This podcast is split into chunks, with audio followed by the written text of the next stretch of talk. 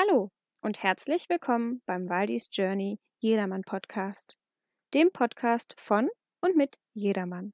Hier hörst du spannende Geschichten, von lustig bis traurig, von inspirierenden Menschen von nebenan, die über interessante Themen sprechen. Viel Spaß dabei und danke, dass du dabei bist. Hallo, ihr Lieben, willkommen zurück. Heute öffnen wir Türchen Nummer 16 und wir sind wieder in Italien. Ich lese euch erstmal den Text vor. Am 15.04.2018 wurde dieses Bild aufgenommen. Ein Stellplatz, den wir durch Uli fanden, und er gehörte zu jedem Italienbesuch mit Rumi allein und auch mit Dachzelt. Die Aussicht war stets grandios und witzig war der Aufenthalt, wenn auch die Ulis vor Ort waren. Egal ob ein Treffen in der Stadt mit Hinterherfahren, eine gemütliche Unterhaltung am Lager, eine gemeinsame Wanderung oder Espresso trinken im Café. Einst meinten wir zum Thema Roadtrip, dass wir keinen Ort zweimal ansteuern wollen. Doch manche Plätze ließen uns einfach nie mehr los, so wie Finale Ligure. Auf dem Bild könnt ihr den Blick von unserem Stellplatz sehen auf Finale Ligure bei Nacht. Und direkt hinter Finale Ligure, was man jetzt durch die Nacht nicht sehen kann, ist das Meer. Also es war auch tagsüber ein mega cooler Ausblick. Und den haben wir nur gefunden durch den Uli. Das Ding war, dass wir losgefahren sind nach Italien und weil die hatten Uli Bescheid gesagt, dass wir nach Italien fahren und Uli hat geantwortet, wir sind in Finale Ligure. Und da hat Waldi gemeint, na wollen wir da auch hinfahren, dann könnte man Uli mal wiedersehen. Und da das in Deutschland immer so selten klappt, habe ich gesagt, ja, na klar, fahren wir nach Finale Ligure. Und dann haben wir uns mit Uli getroffen. Und da er jedes Jahr mit seiner Familie dort Urlaub macht, kennt er sich dort auch richtig gut mittlerweile aus. Und er konnte uns halt diesen Stellplatz direkt zeigen. Und der Stellplatz ist auch im Allgemeinen beliebt, also die Strecke, wo der Stellplatz mit ist, weil das ein äh, Klettergebiet ist. Und Uli ist halt auch ein Kletterer, deswegen kannte er den Ort halt auch noch mit. Und als wir dort angekommen sind, fand ich den Ort so cool von Anfang an. Der Ausblick war einfach nur mega. Und manch, in manchen Jahren waren wir halt zu spät dran, da konnten wir dann nicht an dem Platz stehen, wo wir bei dem ersten Foto gestanden haben. Da sind wir weiter hinten auf der Straße gelandet, aber da hat man einen Blick auf die Berge. Da war es halt einfach ein bisschen ruhiger. Und es gab halt übelst viel, was wir mit den Ulis dort gemacht haben. Wie gesagt, wir haben uns ähm, in der Stadt getroffen zum Kaffee trinken. Da haben wir den Hund mal im Auto gelassen.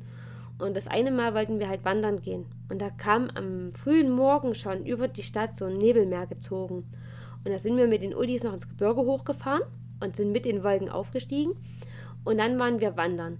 Und als wir ganz oben auf dem Berg angekommen sind, hattest du halt einen übelst coolen Blick und alles um dich herum war weiß durch die Wolken. Und der Weg dahin war eigentlich auch ganz schön. Mir war das nicht geheuer durch die Kinder, deswegen habe ich gesagt, wir lassen den Hund an der Leine und weil die hat irgendwann gesagt, jetzt lass den Hund los, der wird schon nichts machen.